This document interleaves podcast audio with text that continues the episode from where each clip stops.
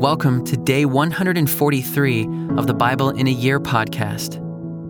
Our reading today is Job chapter 1 through chapter 5, verse 16. If you have been enjoying this podcast, consider checking out our app. In the app, you can create your ideal listening experience by picking the voice, music, translation, and listening speed as you listen to the Bible. We hope you enjoy today's reading. There was a man in the land of Uz whose name was Job. And that man was blameless and upright, one who feared God and turned away from evil. There were born to him seven sons and three daughters. He possessed 7,000 sheep, 3,000 camels, 500 yoke of oxen, and 500 female donkeys and very many servants, so that this man was the greatest of all the people of the East. His sons used to go and hold a feast in the house of each one on his day, and they would send and invite their three sisters to eat and drink with them. And when the days of the feast had run their course, Job would send and consecrate them and he would rise early in the morning and offer burnt offerings according to the number of them all. For Job said, It may be that my children have sinned and cast God in their hearts. Thus Job did continually. Now there was a day when the sons of God came to present themselves before the Lord, and Satan also came among them. The Lord said to Satan, From where have you come? Satan answered the Lord and said, From going to and fro on the earth, and from walking up and down on it. And the Lord said to Satan, Have you considered my servant Job? That there is none like him on the earth, a blameless and upright man, who fears God and turns away from evil. Then Satan answered the Lord and said, Does Job fear God for no reason? Have you not put a hedge around him and his house and all that he has on every side? You have blessed the work of his hands, and his possessions have increased in the land. But stretch out your hand and touch all that he has, and he will curse you to your face. And the Lord said to Satan, Behold, all that he has is in your hand. Only against him do not stretch out your hand.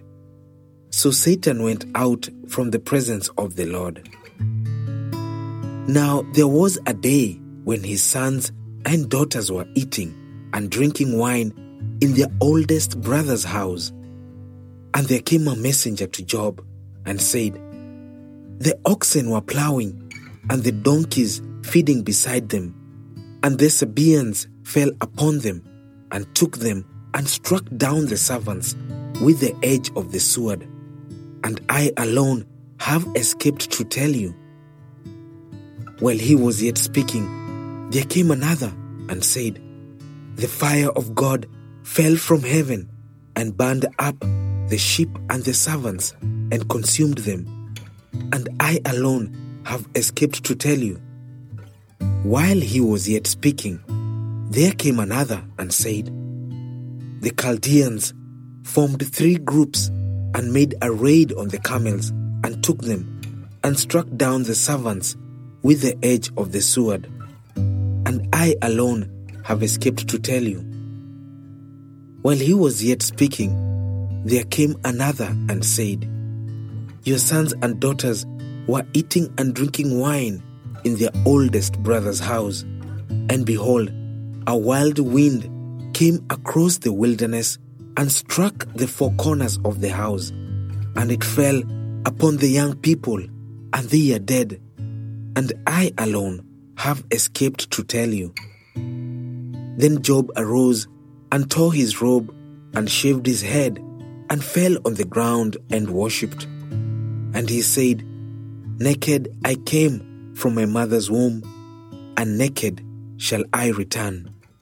The Lord gave, and the Lord has taken away. Blessed be the name of the Lord. In all this, Job did not sin or charge God with wrong. Again, there was a day when the sons of God came to present themselves before the Lord, and Satan also came among them to present himself before the Lord. And the Lord said to Satan, From where have you come? Satan answered the Lord and said, From going to and fro on the earth, and from walking up and down on it. And the Lord said to Satan, Have you considered my servant Job, that there is none like him on the earth, a blameless and upright man, who fears God and turns away from evil? He still holds fast his integrity, although you incited me against him to destroy him without reason. Then Satan answered the Lord and said, Skin for skin, all that a man has, he will give for his life.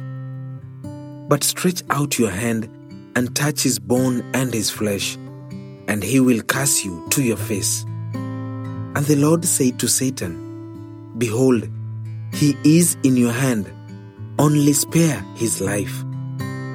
So Satan went out from the presence of the Lord and struck Job with loathsome sores from the sole of his foot to the crown of his head. And he took a piece of broken pottery with which to scrape himself while he sat in the ashes. Then his wife said to him, Do you still hold fast your integrity? Curse God and die. But he said to her, You speak as one of the foolish women would speak. Shall we receive good from God? And shall we not receive evil? In all this, Job did not sin with his lips. Now, when Job's three friends heard of all this evil that had come upon him, they came each from his own place Eliphaz the Temanite, Bildad the Shuhite, and Zophar the Naamathite. They made an appointment together to come to show him sympathy and comfort him. And when they saw him from a distance, they did not recognize him. And they raised their voices and wept. And they tore their robes and sprinkled dust on their heads toward heaven. And they sat with him on the ground seven days and seven nights, and no one spoke a word to him, for they saw that his suffering was very great. After this, Job opened his mouth and cursed the day of his birth. And Job said, Let the day perish on which I was born, and the night that said, A man is conceived, let that day be darkness. May God above not seek it, nor light shine upon it. Let gloom and deep darkness claim it. Let clouds dwell upon it. Let the blackness of the day terrify it. That night, let thick darkness seize it. Let it not rejoice among the days of the year. Let it not come into the number of the months. Behold, let that night be barren. Let no joyful cry enter it. Let those curse it who curse the day, who are ready to rouse up Leviathan. Let the stars of its dawn be dark.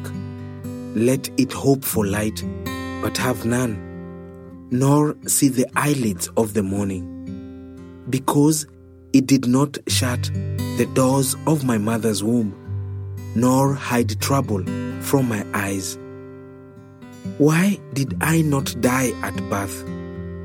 Come out from the womb and expire? Why did the knees receive me, or why the breast that I should nurse? For then I would have lain down and been quiet. I would have slept, then I would have been at rest with kings and counselors of the earth, who rebuilt ruins for themselves, or with princes who had gold, who filled their houses with silver? Or why was I not as a hidden stillborn child, as infants who never see the light? There the wicked cease from troubling, and there the weary are at rest. There the prisoners are at ease together. They hear not the voice of the taskmaster. The small and the great are there, and the slave is free from his master. Why is light given to him who is in misery, and life to the bitter in soul, who long for death, but it comes not, and dig for it more than for hidden treasures? Who rejoice exceedingly and are glad when they find the grave? Why is light given to a man whose way is hidden, whom God has hedged in? For my sighing comes instead of my bread, and my groanings are poured out like water. For the thing that I fear comes upon me, and what I dread befalls me. I am not at ease, nor am I quiet. I have no rest, but trouble comes. Then Eliphaz the Temanite answered and said, If one ventures a word with you, will you be impatient? Yet who can keep from speaking? Behold, you have instructed many, and you have strengthened the weak hands. Your words have upheld him who was stumbling, and you have made firm the feeble knees. But now it has come to you, and you are impatient. It touches you, and you are dismayed.